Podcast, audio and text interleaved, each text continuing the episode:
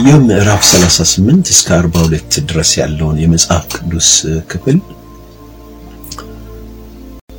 በጥልቅ ስንመረምር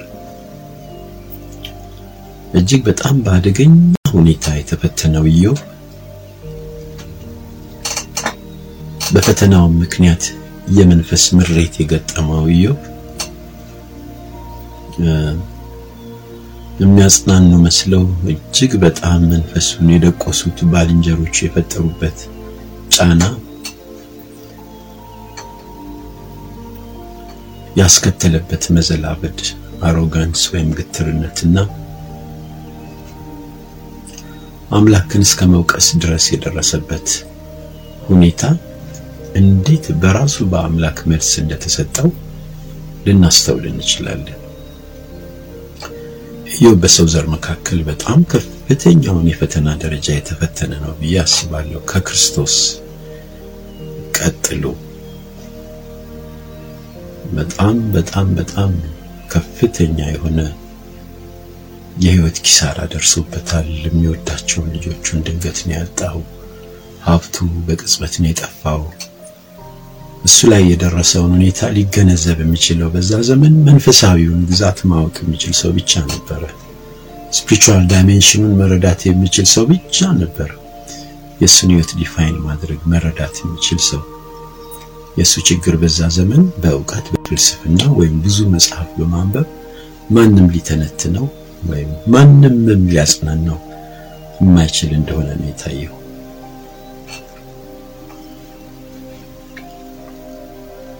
ኢዮብ ይሄ መከራ፣ ይሄ ስቃይ፣ ይሄ ውድመት፣ ይሄ መበስበስ፣ በቁም መበስበስ ያስከተለበት ችግር አስተሳሰቡን ሁሉ መርዞት ነበረ በወቅቱ። ግን እውነት ለመናገር ከችግሩ በላይ ደግሞ አስተሳሰቡን ይበልጥ ያምታቱበት የገዛ ወዳጆቹ ናቸው። እናውቃለን የሚሉት የገዛ ወዳጆቹ ከሩቅ የመጡት ማጂዎች ወይም ከዋክብት ተመልካቾች፣ ብዙ መጽሐፍ ያነበቡ ምናልባት በመንፈሳዊውም ሆነ በዓለማዊ እውቀት በጣም ጠለቁ የተባሉት ቴማናዊው ኤልፋስ፣ ሸዋዊው በልዳዶስ እና ነህማታዊው ሶፋር ማለት ነው። እነዚህ ሶስት ባልንጀሮቹ ከእውቀት ብቻ በመነሳት መንፈሳዊ ነገር መንፈሳዊን ግዛት በአምላክና በኢዮብ መካከል እየተካሄደ ያለውን ጉዳይ ባለመረዳት ዝም ብለው ከሰነዶች ብቻ በመነሳት እሱን ለማጽናናት መሞከራቸው ይበልጥ እሱን ጎድቶታል። እነዛ ሰዎች በእውነት እውነት ለመናገር የአምላክ ቲፎዞ ነበር የሚመስሉት፣ ለአምላክ ጥብቅና የቆሙ ነበር የሚመስሉት። በዚህ ምክንያት በኢዮብ ላይ በጣም በጣም በጣም መከራውን አብዝተውበታል። እሱም ተናግሯል። እናንተ ማጠቅሙ ባለመድኃኒቶች ናቸው፣ የእናንተ ማጽናናት በቀረብኝ ነበር ያለው።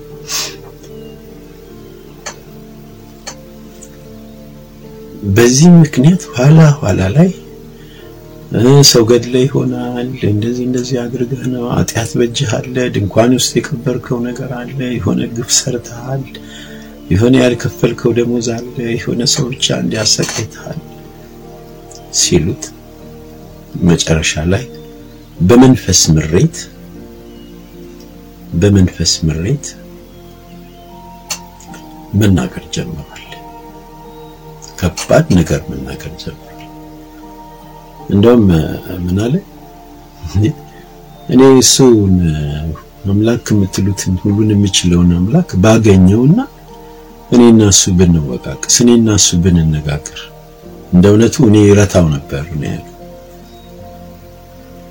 እኔ ረታው ነበር ነው ያለው። እነዚሁ ባልንጀር ባልንጀራ ተብዮች በጣም ከባድ ግፊት ፈጠሩበት።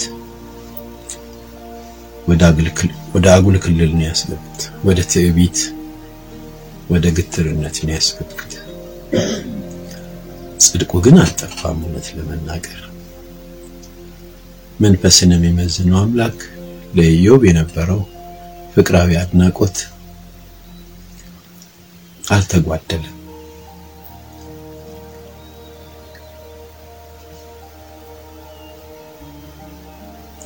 ልጄ ወይ ልብህን ስጠኝ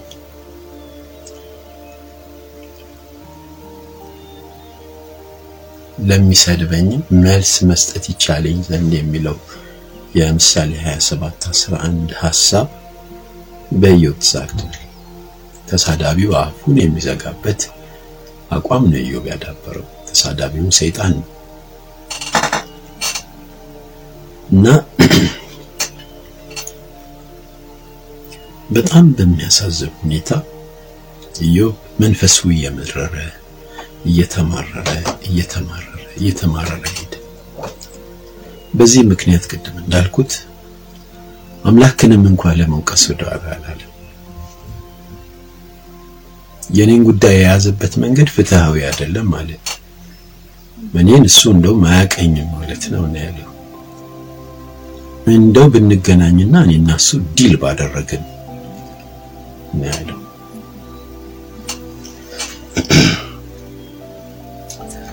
በጣም የሚያሳዝነው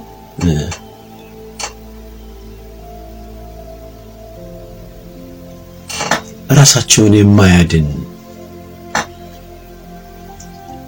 ቃላትና ጥበብ ያላቸው ጠቢባን ተብዮች ብዙ ጊዜ የአምላክን ሕዝብ መንፈስ ይመርዛሉ፣ ስሜታቸውንም ያመሰቃቅላሉ። እነዚህ ሰዎች የእውቀት ችግር የለባቸውም። ነህማታዊው ሶፋር፣ ሹሃዊ በልዳዶስ እና ቴማናዊው ኤልፋዝ ማጂዎች ናቸው። የኮከብ እውቀት አላቸው። ከምስራቅ ነው የሚመጡት። ብዙ ነገር ያውቃሉ። ሰነዶች በእጃቸው ነው ያሉት። የእውቀት ችግር የለባቸውም። ግን ግን በጣም የሚያሳዝነው ክርስቶስ ኢየሱስ እንደተናገረው መጽሐፍትንና የእግዚአብሔርን ኃይል አታውቁምና ትስታላችሁ እንዳለ የአምላክ ኃይል ወይም በመንፈሳዊው ክልል እየሆነ ያለውን ነገር የተገነዘቡ ስላልነበሩ መሰረታቸው መጽሐፍ ብቻ ስለነበረ የኢዮብን ጉዳይ በቅጡ ሳይረዱ ኢዮብን የሚያጽናኑበትን መሰረታዊውን መንፈሳዊ ቃል በመንፈስ ምሪት የሚሰጠውን መንፈሳዊ ቃል ሳያገኙ ፍልስፍናውን ብቻ forward በማድረግ የዚህን ሰውዬ መንፈስ ምሬት ውስጥ አስገብተዋል።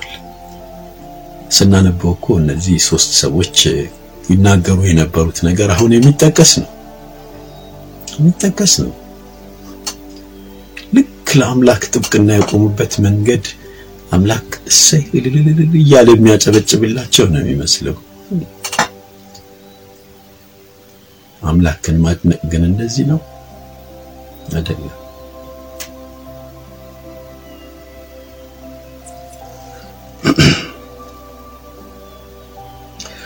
መልስ የሚሰጡ የሚመስሉ ናቸው፣ ግን unfortunately በሚያሳዝን ሁኔታ እንደውም ጥያቄ የሚያወሳስቡ ሰዎች ሆነው ነው የመጡት።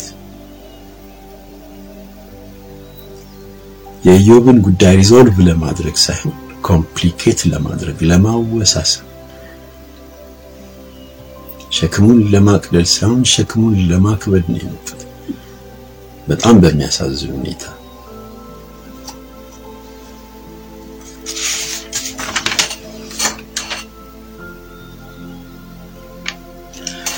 ኢዮብ ላነሳው ከባድ ጥያቄ አምላክን እስከ መውቀስ ድረስ እስከ መተቸት ድረስ ኢፍትሃዊ ነው እስከ ማለት ድረስ ያደረሰውን ጉዳይ ለመመለስ አምላክ የተጠቀመበት መንገድ ፍልስፍናዊ አይደለም።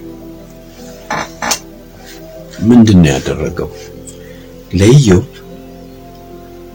በነዛ ተከታታይ ምዕራፎች ከ38 ጀምሮ ልኩን ነው ያሳየው። የኔ ልክ ይሄ ነው ነው ያለው።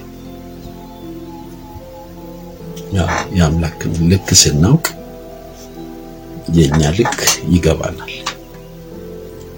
እሱ የት እንዳለ፣ ማን እንደሆነ፣ ምን እያደረገ እንዳለ፣ ምን እንዳደረገ፣ ወደፊት ምን እንደሚያደርግ፣ አሁን ምን እያደረገ እንዳለ በተረዳን መጠን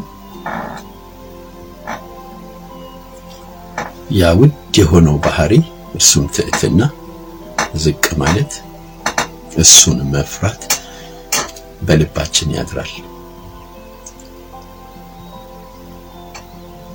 አሁን እንግዲህ ተነስ፣ ታጠቅ፣ እንደ ወንድ ጥያቄ ጠይቃለሁ፣ መልስ ስጠኝ ብሎ ሲጀምር ምዕራፍ 38 ላይ ታላቁና ሁሉን የሚችለው አምላክ ኢዮብ አሁን ትሁትም የሆነበት ጊዜ ደረሰ።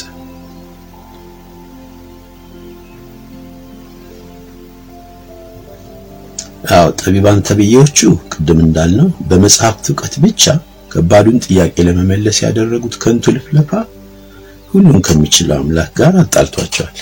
በነገራችን ላይ ቅድም እንዳልነው የአምላክ ቲፎዞ ነው የሚመስሉት። አቤት የእሱ ደጋፊዎች ናቸው። እሱን ምርጥ እያደረጉ ነው። እሱ የእያንዳንዳችንን ጉዳይ አንጥሮ የሚከታተል እንደ ስራችን የሚከፍለን በሱ ዘንድ ምንም ነገር ስውር እንደሌለ በድብቅ ለምናደርገው ነገር በግልጽ እንደሚከፍለን ይሄ ፓርሻሊ እውነት ነው፣ ውሸት አይደለም። በኢዮብ ጉዳይ ግን ይሄ ሰነድ ሊገባ አይችልም፣ ሊነሳ አይችልም። ከኢዮብ ጉዳይ ጋር ይሄ አያያዝም። ይሄ ዩኒቨርሳል ትሩዝ ሊሆን ይችላል፣ ለኢዮብ ግን አይሰራም። ኢዮብ ለነበረበት ለዛ መንፈሳዊ ሁኔታ አይሰራም። ስለዚህ እነዚህ ሰዎች ትልቁ ችግር እውቀት አላቸው እንጂ መንፈሳዊ እይታ የላቸውም። ፊሎሶፈሮች ናቸው፣ ግን ሐዋርያት አይደሉም። ከአምላክ አጠገብ የተማሩ አይደሉም። ከሱ የሰሙ አይደሉም። አይኖቻቸው ተከፍተው በመንፈሳዊውን ግዛት ማየት የሚችሉ አይደሉም። ስለዚህ የሚጣፍጥ ንግግር ይናገራሉ። ድንቅ የሆነ ፊሎሶፊካል ድርድር አላቸው። ግን የሰዎችን ሕይወት አድረስ አያደርግም። ሰዎች ጋር አይደርስም። ባጭር ነው የሚቀረው። እንደውም የብዙ ሰዎችን ሕይወት ያጎሳቁላል። ለብዙ ጥያቄዎች መልስ ሳይሆን ጥያቄዎችን በጥያቄ በጥያቄ ላይ ጥያቄ የሚፈጥር በዚህ ምክንያት ነው መጨረሻ ላይ እኮ ተጣልተው ተጣልቷቸው ነበር። አምላክ በግልጽ ተናግሯል። እንደ ኢዮብ አልነበራችሁም እናንተ ከእናንተ ጋር ያለኝ ሁኔታ ጥሩ አይደለም። ሄዱና ኢዮብ ስለ እናንተ መስዋዕት ያቅርብ። ያን ሁሉ ምዕራፍ ለአምላክ ሲሟገቱ የነበሩ ሰዎች መጨረሻ ላይ ባዶ እጃቸውን መቅረታቸው ብቻ አይደለም፣ ፍርድ ይጠብቃቸው ነበር። ንስሐ መግባት ነበረባቸው። መስዋዕትን ማቅረብ ነበረባቸው። አጽናኝ ተብዬዎች የአምላክን ቃል የአምላክን ሰነድ ተሞክሮ experience ኦችን ይዘን መጥተናል የሚሉ የሩቅ ምስራቅ ሰዎች መጨረሻ ላይ ባዶ ሜዳ ላይ ብቻ አይደለም የቀሩት፣ ተከሳሽ ነው የሆኑት። guilty ነበሩ። ስም በማጥፋት ገልቲ ነበሩ። የኢዮብን ስም አጥፍተዋል፣ የአምላክንም ስም አጥፍተዋል። ያገዙት ሰይጣኑ ነበረ። እነሱ መስሏቸው አምላክን ያገዙ መሰላቸው እንጂ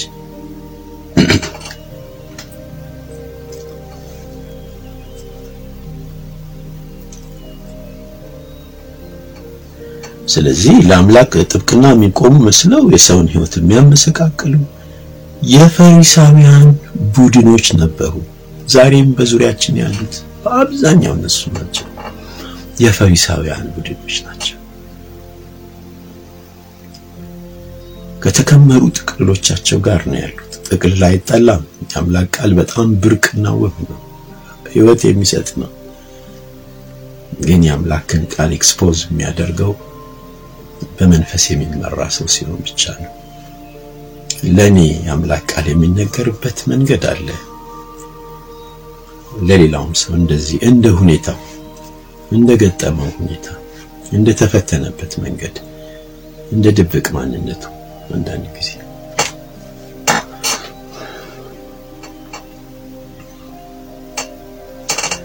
በጣም ደስ የሚለው ለጥያቄዎቻችን ሁሉ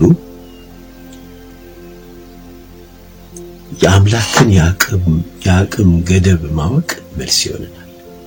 የእሱ ሉዓላዊነት፣ ሁሉን ቻይነት በምን በምን ውስጥ እየሰራ እንዳለ ስንገነዘብ አሀ የኔስ ቢሆን ከሱ እጅ አልወጣም ማለት ነው። ባለውበትም ሁኔታ ቢሆን ስለኔ ክትትል እያደረገ ነው ማለት ነው ብለን ከነቁስላችን ረፍት ሊሰማን ይችላል። አምላክ በዚህ መንገድ ነው መልስ መስጠት የፈለገው እንጂ philosophical argument አይደለም። በፍልስፍናዊ መንገድ መወዛገብ አይደለም የፈለገው። እስቲ ስራዎቼን ላሳይህ፣ አንዴ ና ወደ ቤተ መዘክሬ ልውሰድህ፣ እስቲ አንድ ጊዜ ስለኔ ላሳይህ አለውና ከላይ እስከ ታች እስከ ባህር ጥልቅ እስከ ሰማይ ከፍታ እስከ ከዋክብት ድርድሮች በጫካ እስካሉት እንስሶች እስከነ እንደነ ጉማሬ፣ አዞ፣ ንስር፣ አሞራ፣ ሰጎን ምን ምን አልቀረም። የደመናው መብረቁ ሁሉም ሁሉም ተነሳ።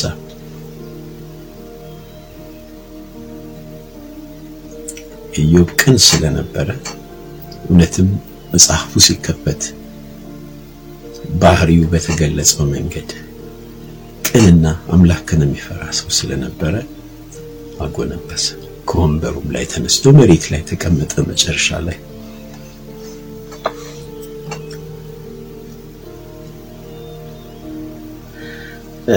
ከዚህ ምን እንረዳለን? ከሚጣፍጡ ፍልስፍናዎች ይልቅ ራሱን አምላክን ቀርበን ባህሪውንና ችሎታውን በመረዳት ልናርፍና ትህትናም ልናዳብር እንችላለን። ብዙ ጊዜ በመጽሐፍ እውቀት መበልጸግ መጥፎ ነው ማለት አይደለም፣ ጥሩ ነው። እኔም በጣም እወዳለሁ፣ ማንበብ እወዳለሁ፣ ማወቅ እወዳለሁ። ከዛ በላይ ግን ከዛ በላይ ግን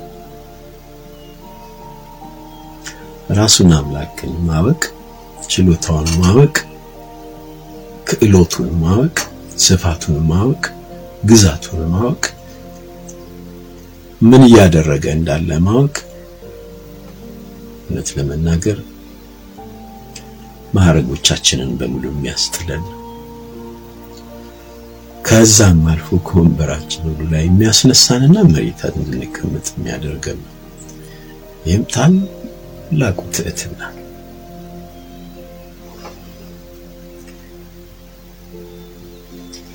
በነገራችን ላይ አምላክ ለኢዮብ እንዴት ነው ሁሉን ቻይነቱን ያሳየው ብለን ብንጠይቅ በቅድሚያ ከምዕራፍ ስምንት ከቁጥር አራት ጀምሮ ምድርንና የምድርን ስርዓት ሲጀምር ማንም ያገዘው እንዳልነበረ ይናገራል። ምድርን በስም በመሰረቱ ጊዜ አንተ ወዴት ነበርክ? ታስተውል እንደሆነ ተናገር። ብታውቅስ መስፈሪያዋን የወሰነ በላይዋስ የመለኪያ ገመድ የዘረጋ ማን ነው?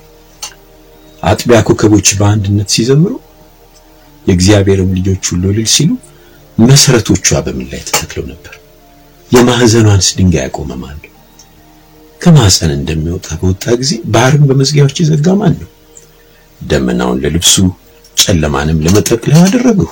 ድንበራውን በዙሪያው አድርጌ መወርወሪያዎቹንና መዝጊያዎቹን አኑሬ እስከዚህ ድረስ አትለፊ፣ በዚህም ለትዕቢተኛው ማዕበልሽ ገደብ ይሆናሉ እያለ ይቀጥላል። ምድርንና የምድርን ስርዓት ሲጀምር ማንም ያገዘው አልነበረም። ኢዮብም አልነበረም፣ እኛም አልነበረም፣ መሪዎቻችንም አልነበሩ እና አንስታይንም አልነበሩ፣ ማንም አልነበረም። እሱና ጥበብ መንፈሱ አብረው ነበሩ። እነሱ ናቸው የሰሩት ይሄን ሁሉ። አሁንም ምድርንና የምድርን ስርዓት ሲጠብቅ ማን ነው ያገዘው ያለው? የሳይንሱ ዓለም ምናልባት rhetoric ሊኖር ይችላል። ዝም ብሎ ማብራራት ነው፣ ተፈጥሮን define ማድረግ ነው። የዝናብን ወራት ማንም የሚጠብቀው አሁንስ ቢሆን በሰዓቱ ፀሐይ እንዲወጣ በሰዓቱ ፀሐይ እንዲገባ የሚያደርገው ማን ነው? ይህንን ግሩም የምንተነፍሰውን አየር ማን ነው በሚዛን የሚያዋቅርልን? አፈሩን ማን ነው በትክክል የሰፈረ በሚዛን አድርጎ ፍሬ ሲወድቅበት ሙሉ ለሙሉ ፍሬውን ወደ ህይወት እንዲቀየር የሚያደርግ የዝናብ ስርዓት እንኳን የኔ ነው ነው የሚለው ከቁጥር 27 38 ላይ ስንሄድ ምን ይላል? ሳሩን እንዲያበቅል ማንም በሌለባት ምድር ላይ ሰውም በሌለባት ምድረ በዳ ላይ ዝናብን ያዘንብ ዘንድ ለፈሳሽ ውሃ መንዶልዳያውን ወይስ ለሚያንጎደጉድ መብረቅ መንገድን ያበጀ ማን ነው? በእውኑ ለዝናብ አባት አለውን? ወይስ የጠሊም ነጠብጣብ የወለደ ማን ነው? እያለ ይቀጥላል። ወረድ ብሎ እንደው ውሆች እንደ ድንጋይ ጠነከሩ፣ የቀላይቱን ፊት ረግቷል ይላል። የበረዶውን ክልል ሁሉ ይናገራል። ውሃው ወደ ድንጋይ ተቀይሯል ይላል። የሚገርም ነው። እንግዲህ እነዚህን ወራቶች የምጠብቅን እኔ ዝናብ ማን ነው የሚሰጠው? ምናልባት የሰው ስልጣኔ ዝናብን አስቀርቶ እንደሆነ እንጂ ዝናብ የሚያስመጣ ነገር አለ? እኛ በኢትዮጵያ ውስጥ ሆነን ሰኔን እንጠብቃለን። ገበሬው ሰኔን ይጠብቃል። ሰማይ ሰማይ እርግጠኛ የሆነና እርሻውን ሁሉ ያዘጋጃል። ለእርሻ የሚያስፈልጉትን ነገሮች ሁሉ ያዘጋጃል። ለዝናብ አባቱ ማን ነው እንግዲህ? አዎ ሁሉን የሚችለው አምላክ እርሱ ነው። ዝናቡም ከእርሱ ነው የሚወጣው። ይቀጥልና ደግሞ ስለ ከዋክብት ስርዓት እኔ የ constellation ስርዓተ ሰማዩ cosmos የተደራጀበት መንገድ በጣም የሚገርም ነው።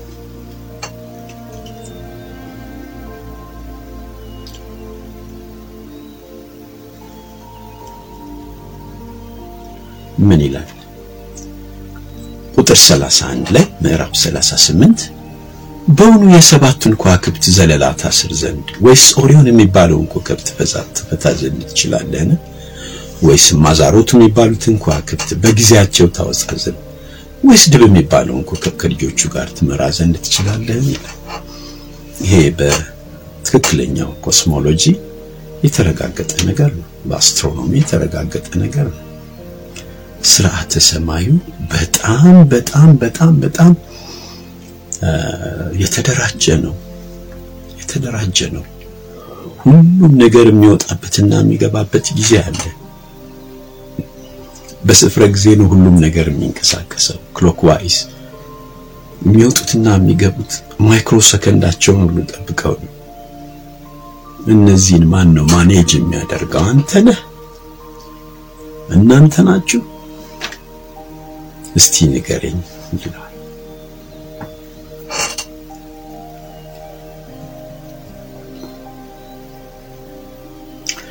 የሰማይን ስርዓት ታውቃለህን? በምድርስ ላይ እንዲሰለጥን ልታደርግ ትችላለህ? ይህ አዳዲስ ሳይንስ ነው። የሰማዩ ስርዓት በምድር ላይ ይሰለጥናል። የጨረቃ ንቅናቄ ከባህር ንቅናቄ ጋር የተያያዘ ነው። የፀሐይ እንቅስቃሴ ከምድር ዙረት ጋር የተያያዘ ነው። የሰማዩ ስርዓት በምድር ላይ influence ያደርጋል። ይኸው እዚህ ላይ ይናገራል። እነዚህን አንተ ታውቃለህ ያለው ይሄንን ከስንት ሺህ ዓመት በፊት ነው። እየተናገረ ያለው ሰሪው ስለሆነ ነው። ሰሪው ስለማይሳሳት ነው።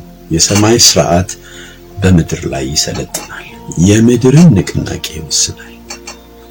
በከርሰ ምድር ውስጥ ያለው ሙቀት ቮልኬኖ ወይም ማግማ ከፀሐይ ሙቀት ጋር ተዛምደው ነው ምድር በፀሐይ ዙሪያ ጊዜዋን ጠብቃ እንድትዞር የሚያስችለው። በሁለቱ ሙቀቶች መካከል በጣም በሚገርም ሁኔታ ትስስር አለ። ይሄ አሁን የወጣ ሳይንስ ነው። የአምላክ ቃል ግን ከብዙ ሺህ ዓመት በፊት ያው እንደዚህ ይናገራል።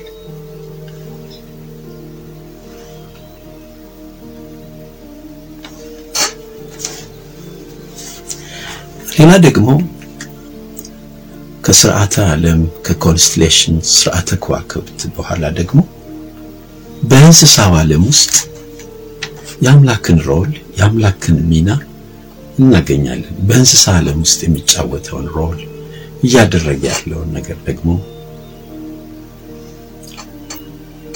display እያደረገ ነው። ቤተ መዛግብት ውስጥ አስገብቶታል። ፍጥረተ ዓለሙን እያሳየው ነው። አሁን ወደ እንስሳው ዓለም ወስዶታል።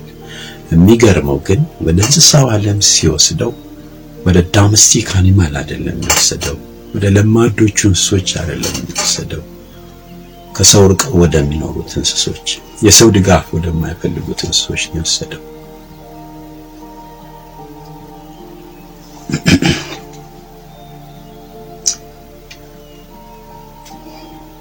እነዚህ እንስሶች ምንም የሰው አጋዥነት ሳያስፈልጋቸው ጠግበው ተራብተውና አምረው እንዲሁም ነፃ ሆነው እንደሚኖሩ ነገረው። ለምሳሌ 39 ከአንድ እስከ አራትን ብናነብ የበረሃ ፍየል የምትወልድበትን ጊዜ ታውቃለህን? ዋላይቱስ የምታመጥበትን ጊዜ ትመለከታለህን? እርሷ የምትፈጽመውንስ ወራት ትቆጥራለህን? የምትወልድበትንስ ጊዜ ታውቃለህን? ይንበረከካሉ፣ ልጆቻቸውንም ይወልዳሉ፣ ከምጣቸውም ያርፋሉ፣ ልጆቻቸው ይጠነክራሉ፣ በሜዳም ያድጋሉ፣ ይወጣሉ፣ ወደ እነርሱም አይመለሱም አለ። የበረሃ ፍየል እንግዲህ የእርግዝና ወራት አላት። ስታምጥ ምንም ነገር የለም፣ ዙሪያ የሚደግፋት የለም፣ ማንም የለም። ሜዳ ላይ ብቻዋን ትወልዳለች። የወለደችውን ታጸዳለች፣ በምላሷ ዝግጁ ታደርጋለች። ይነሳል፣ ይጠነክራል፣ አብሯት የተወሰነ ጊዜ ይቆያል ልጇ። ከዛ በኋላ በሩ የራሱን ኑሮ ይጀምራል። ሰው የለም፣ አጋዥ የለም። እኔ እዛ ነኝ ያለሁት ይላል ሁሉን የሚችለው አምላክ። ይህ ሂደት ሲከናወን ይህንን ሂደት አግዛለሁ፣ አንተ አይደለህም፣ እኔ ነኝ ጫካ ውስጥ ያለሁት ፍጥረተ ዓለምን እያገዝኩ ነው በመንፈሴ ያለ እንዴት ደስ የሚል ነው! ያበረታታል። በእርግጥም ለኢዮብ መከራ፣ ለኢዮብ ጥያቄ የአምላክ ሉዓላዊነት እሱ ለፍጥረት ሁሉ ያለው ሐሳቢነት መልስ ነው መልስ ነው። ይቀጥልና ደግሞ ቁጥር አምስት ላይ የሜዳው አህያ አርነት ማን አወጣ? የበረሃውን አህያ ከስራቱ ማን ፈታ? ብርሃን ለእርሱ በረሃውን ለእርሱ ቤት አድርጌ የሰጠሁት መኖሪያውን በጨው ምድር ነው። በከተማው ውካታ ይዘብታል፣ የነጂውን ጩኸት አይሰማም። ተራራውን እንደ መሰምሪያው ይመለከተዋል፣ ለምለሙን ሁሉ ይፈልጋል። የሜዳ አህያ ነፃ ወጥቷል አለ። አህያ አለ እኛ የምናውቀው የከተማው ሲደበደብ፣ ሲቀጠቀጥ፣ ሲጫን መጨረሻም ገጣባ ሆኖ ለጅብ ለአዞ ሲሰጥ በጣም በሚያሳዝን ሁኔታ የሰው መጫወቻ ሆኖ ነፃ መሆን በማይችልበት የመንፈስ ቁራኛ ውስጥ ሆኖ ይኖራል። የሜዳው አህያ ደግሞ ፈጽሞ ወደ ሰው ክልል ሊገባ አይፈልግም። እንዳማረበት እንዳብለጨለጨ እነዛ ስትራይፖቹ እያበሩ ጠግቦ እየዘለለ በነፃነት ከተማውን በሩቅ እያየ በከተማው ካታ ይስቃል ይላል። ይህንን ነፃነት አንተ ላይ ሰጠኸው ይለዋል።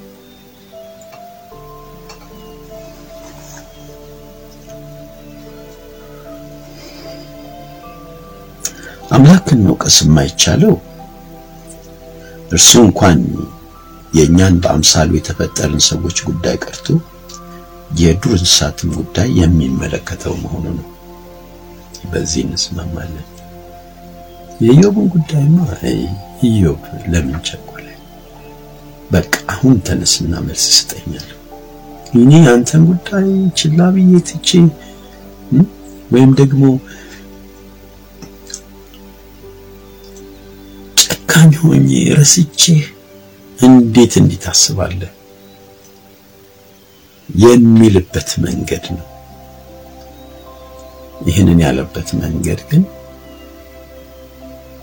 ፍጥረቱን በማሳየት ለፍጥረቱ የሚያደርገውን ጥንቃቄ በማሳየት ነው። ጌታችን ኢየሱስም እኮ ቢሆን ምንድን ነው ያለው?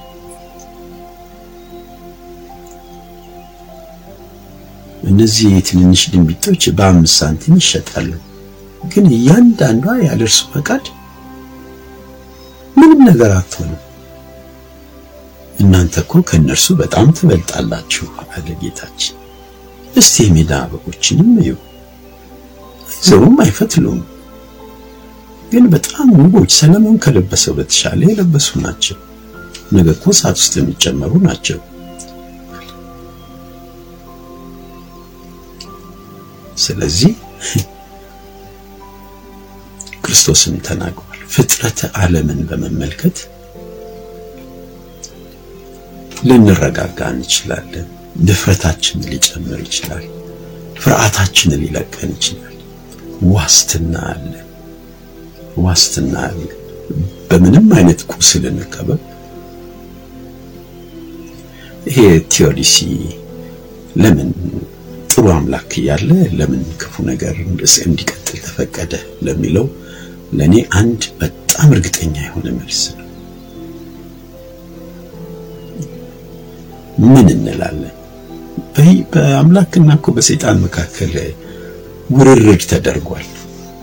betting አይነት እኮ ነገር ሆኗል። ሰይጣን የሚለው የሆነ ነገር የሆነ ነገር ብታደርግ አንተ ያው በእንካ በእንካ ነው ሰዎችን የምትይዘው እንጂ የሆነ ነገር እኮ ብታደርግበት ነገ ይገለበጣል። ይህ ሰው ጭራሽ ይሰድባል ነው የሚለው።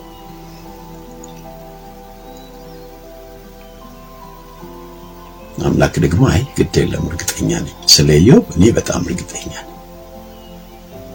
አሁን ይሄ ውርርድ ነው እነዚህን ሁሉ ምዕራፎች ይህን ሁሉ ከባድ የህይወት ጉዞ ያስከተለው ሰይጣንም በልዩ ልዩ መንገድ እየመጣ የኢዮብን ቁስሎች ተጠቅመው በአምላክ ላይ አፉን እንዲከፍት ለማድረግ ሞክሯል። በተወሰነ መጠን አሮጋንት አድርጎታል። እውነት ለመናገር ቢሆንም ግን የስንፍና ነገር አልተናገረም።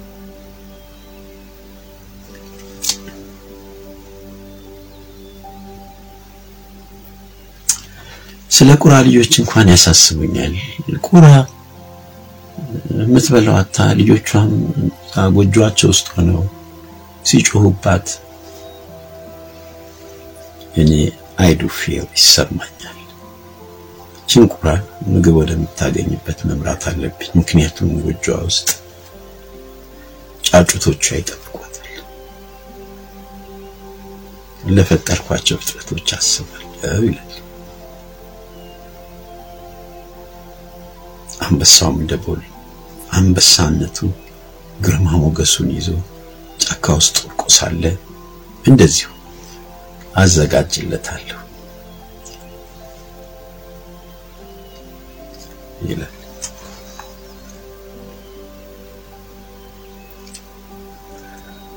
ስለዚህ በአምላክ ላይ እምነት ለመጣል ሁላችንም እንድፈር አንፍራ። ሁሉንም ጉዳይ የሚመለከተው ቁልፍ በሱ እጅ ውስጥ ነው ያለው። ጽንፈ ዓለም በሱ እጅ ውስጥ ተይዟል። እሱ የጽንፈ ዓለም ሾፌር ነው። ሁሉን የሚያንቀሳቅሰው ኃይል ከእርሱ ነው emit የሚያደርገው። ምንም መናገር አይቻልም። ወደ በኋላ ላይ እኮ ጉማሬ ተብሎ የተጠቀሰው እንደ አዞም የተጠቀሰው እንስሳ እኮ በ constellation ውስጥ አንድ ከፍ ያሉ በጣም ረቀቅ ባሉ ዳይሜንሽን ውስጥ የሚገኙ ፍጥረታቶችን ነው የሚያመለክተው። ቅንያዊ እንስሶች ናቸው እነዛ። በጣም ኃያላን ፍጥረቶች ናቸው። እነዛ ሁሉ በሱ ነው የሚደጎሙት። እነዛ ሁሉ በእርሱ ስር ነው ያሉት። ውሃ የማይወስዳቸው ሁሉም ነገር ሲነዋወጥ የማይናወጡ ቀጥ ብለው ሁልጊዜም የሚኖሩ ጉማሬው ድልድዩን ውሃው ሲወስደው እየገፋ ይዞት ሲሄድ ጉማሬውን ግን አይገፋው አይገፋው ሊገፋው አይችልም። ሰውነቱ ውሃን የማንሸራተት ባህሪ ያለው እንደዛ ተደርጎ ነው ዲዛይን የተደረገው። ባለሙያው በደንብ ሰርቶታል። ለሚኖሩበት ቦታ የሚመጥን skin ነው የሰጠው። በተለይ ሁለቱ እንስሶች በጣም ነው የሚገርሙት።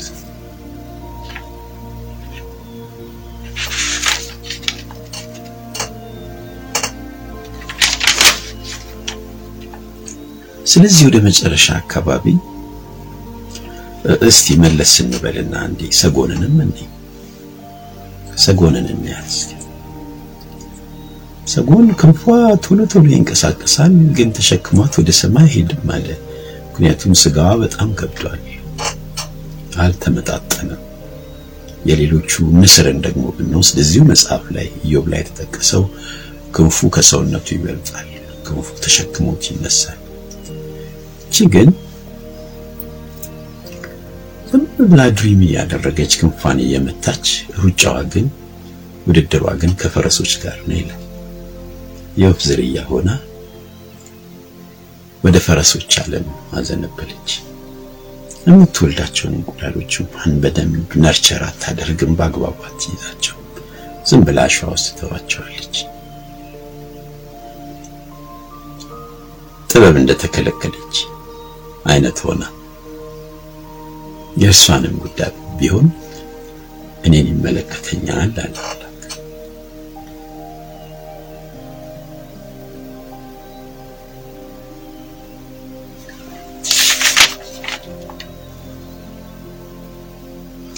መጨረሻ ላይ ኢዮብ ለመናገር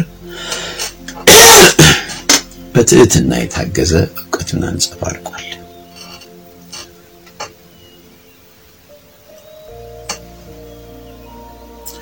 ምን አለ ምዕራፍ አርባ ሁለት ላይ ቁጥር ሁለት ሁሉም ታደርግ ዘንድ ቻይ እንደሆንህ ሐሳብህም ይከለከል ዘንድ ከቶ እንደማይቻል አወቁ። በቃ ሁሉን ያደርጋል።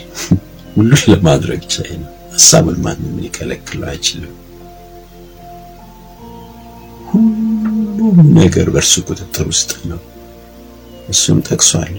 የሰማይን ስርዓት ጠቅሷል። የምድርን ስርዓት ጠቅሷል። የእንስሳውን ዓለም ጠቅሷል። እያንዳንዱን ነገር የዝናብን ስርዓት ጠቅሷል። እነዚህ ነገሮች በሙሉ ማኔጅ የሚደረጉት ስለ እነዚህ ነገሮች በሙሉ ኃላፊነቱን የወሰደ ሌላ በጽንፈ ዓለም ውስጥ ፍጥረት ካለ እጁን ያውጣ አለ። እጁን የሚያወጣ የለም። የሚዘላብድ ብዙ ሊኖር ይችላል፣ እንደ ሶስቱ ፈላስፎች።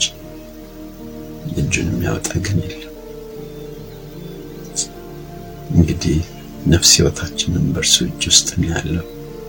እኛም ከእርሱ የበላንና የጠጣን ከእጁ የበላንና የጠጣን ሲነጋም ወደ መስካችን እንወጣለን፣ ሲመሽ ወደ ዛኒጋባችን እንመለሳለን። በእድሜያችን ላይ ቀን እየጨመረልን እየኖርን ነው።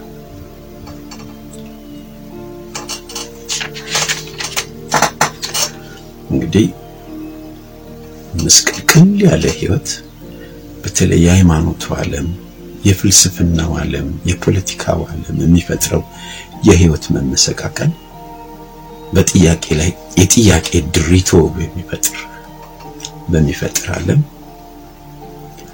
ብዙ ጊዜ የነፍሳችን ምሬት እየጨመረ እየጨመረ እየጨመረ ሊሄድ ይችላል። ወደ ዜናው ጋር ብንሄድ ምሬቱን የሚጨምር ነገር ነው ያለው። መርዝ ነው፣ በነፍሳችን ላይ ሌላ መርዝ ነው የሚሆነው። ሁሉም ጋር ብንሄድ ሼልተር የለም። ኢዮብ ባልንጀሮቹ ሲመጡ ምናልባት ተስፋ አድርጎ እንደሆነ እገምታለሁ።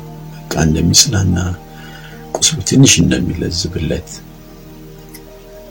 አንዳንድ ጊዜ ጥሩ ቃላት እንደ ዘይት ናቸው፣ ቁስል ያለዝባሉ። እንደዛ ጠብቀው ነበር። እነሱ ግን በእውቀታቸው ተመልክተው ዝም ብለው ከድርሳኖቻቸው እየገለጡ ኢዮብን የማይመጥን ከሱ condition ጋር የማይያያዝ ግን የሚጣፍጥ የሚመስል ነገር ነው የሚያወሩት። ያሳዝናል። ይህ ዓለም እንደዚህ ነው። ስለዚህ መልስ መስጠት ያለበት እሱ ነው። መልሱን ደግሞ ሰጥቷል። መልሱን የሰጠው በሉዓላዊነት ውስጥ ሉዓላዊ ነው። ሁሉን ቻይ ነው። ሁሉን እያደረገ ነው ያለው። ህይወት የሚቀጥለው እሱ በህይወት ስላለ ነው። በህይወት ስላለ ብቻ አይደለም፣ እየሰራም ስላለ ነው። ማን ነው ለማን ነው አደራ የሰጠው? ማን ነው አደራ የተቀበለው? እንደውም በአብዛኛው አደራ የበላ ነው።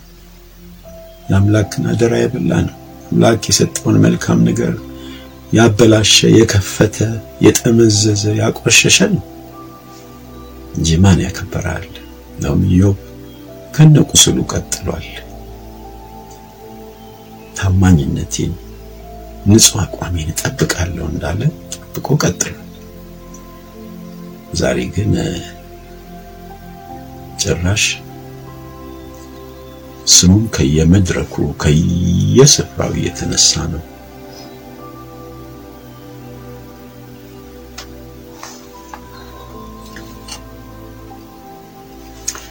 እንግዲህ አሁን ኢዮብ ትህትናውን ካወቀ በኋላ ልኩን ካወቀ በኋላ በአምላክ ልክ ውስጥ ነው የራሱን ልክ ያወቀ። ትህትና የምናዳብረው በእውቀት ውስጥ አይደለም። በብዛት እውነት ለመናገር ብዙ ጊዜ እንደውም እውቀት ያስታብያል እንደተባለ ብዙ ጊዜ እናውቃለን የሚሉ ሰዎች በሚያሳዝን ሁኔታ አንፎርቹኔትሊ ትዕቢተኞች ናቸው። ትዕቢተኞች ናቸው። የኢዮብ ትህትና የመጣው የአምላክን ልክ ታላቅነት infinite የሆነ mind ኡንና infinite የሆነ power ኡን ኃይሉን በመገንዘብ ውስጥ ከዛ በኋላ ያቺ እንኳን የተበላሸች በቁስሉ የተበላሸች ወንበሩ እንኳን እንደማትገባው ነው ያስበው። አይ አቧራ ላይ መቀመጥ ነው የሚሻለኝ ያለው።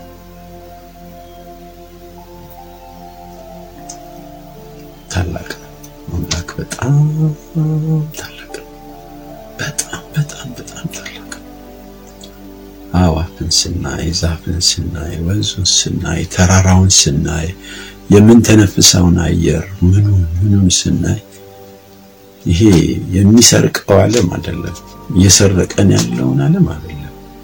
እሱ የሰራውን ዓለም ስንመለከት ራሳችን ዲዛይን የሆንበትን መንገድ ስንመለከት በጣም እንገረማለን። በቅርብ አንድ ነገር አንብቤ ስለ ሴል በጣም ተገረምኩኝ። አንድ ሰው ሴልን በጣም በከፍተኛ ሁኔታ billion times አንድ ቢሊየን እና ሁለት ቢሊየን ጊዜ ሊያጎላ በሚችል መነጽር አንድን ነጠላ የደም ህዋስ ወይም የደም ሴል ብንመለከት አለ ስፋቱ ምን ያክላል አለ። ልክ በዛ መጠን ስናጎላው ስፋቱ የለንደን ከተማን ነው የሚያክለው አለ። በጣም ትልቅ ትልቅ ሆነ አለ። በዛ ሰዓት አለ እንደዚህ በተለቀ ጊዜ ምን እንደምታዩ ታውቃላችሁ አለ። በሚሊዮን የሚቆጠሩ ሆል ቀዳዳዎች ታያላችሁ በዛ አንድ ነጠላ ህዋስ ላይ አለ። አት የሚከፈቱና የሚዘጉ ቀዳዶች ናቸው አለ።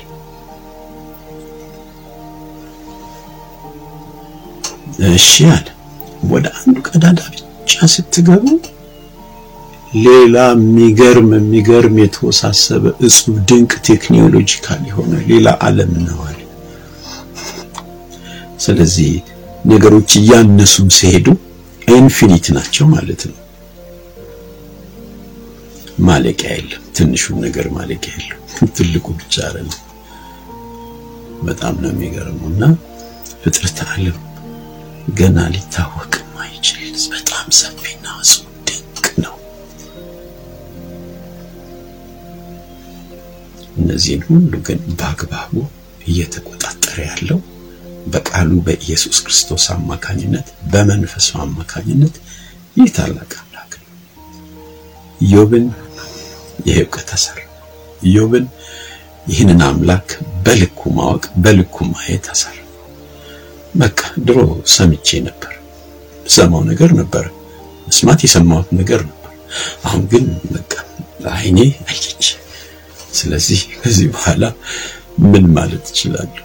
በቃ አጸጽታለሁ፣ አፍራለሁ። አፌን መዝጋት ነው፣ መሬት ላይ መቀመጥ ነው። በቃ አለ ጭራሽ የራሱን ቁስል ተወና ለጓደኞቹ ደግሞ መጸለይ ጀመረ። ከዛ በኋላ ምን ሆነ? ዋ ትንሣኤ ጀመረ። አዎ restore አደረገው። ሰውነቱ ተመለሰ። የሕፃን ልጅ ገላ ተሰጠው። እንደገና መውለድ እንደገና ቆንጆ ሴት ማግባት ቻለ። እንደገና የሚገርሙ የሚያማምሩ በሀገሪቱ ሁሉ ውብ የተባሉ ልጆች ወለደ። uh, that's resurrection። እንደዚህ ለዚህ ነው የማንፈራው፣ እሱን ይዘን የማንፈራው የሞትን ጣር ማጥፋትና ትንሣኤ መስጠት የሚችል አምላክ ስለሆነ ነው። ለኢየሱስ ይህንን በዘላለማዊነት አድርጎለታል። ለአንድ ቀን ለሁለት ቀን አይደለም። ኢዮብ ተነስቶ እንደገና ሞቷል። እድሜም ጠግቦ ነው የሞተው እንደሚናገረው። ኢየሱስ ግን ወደ ሰማይ ሄዶ ባጠገቡ ነው የተቀመጠው። ያን ሁሉ ጣሩን ያን ሁሉ ስድቡን አጥፍቶለት በቀኙ ከፍ አድርጎታል። ትንሣኤን ይሰጣል። ትንሣኤን ያካፍላል ማለት ነው።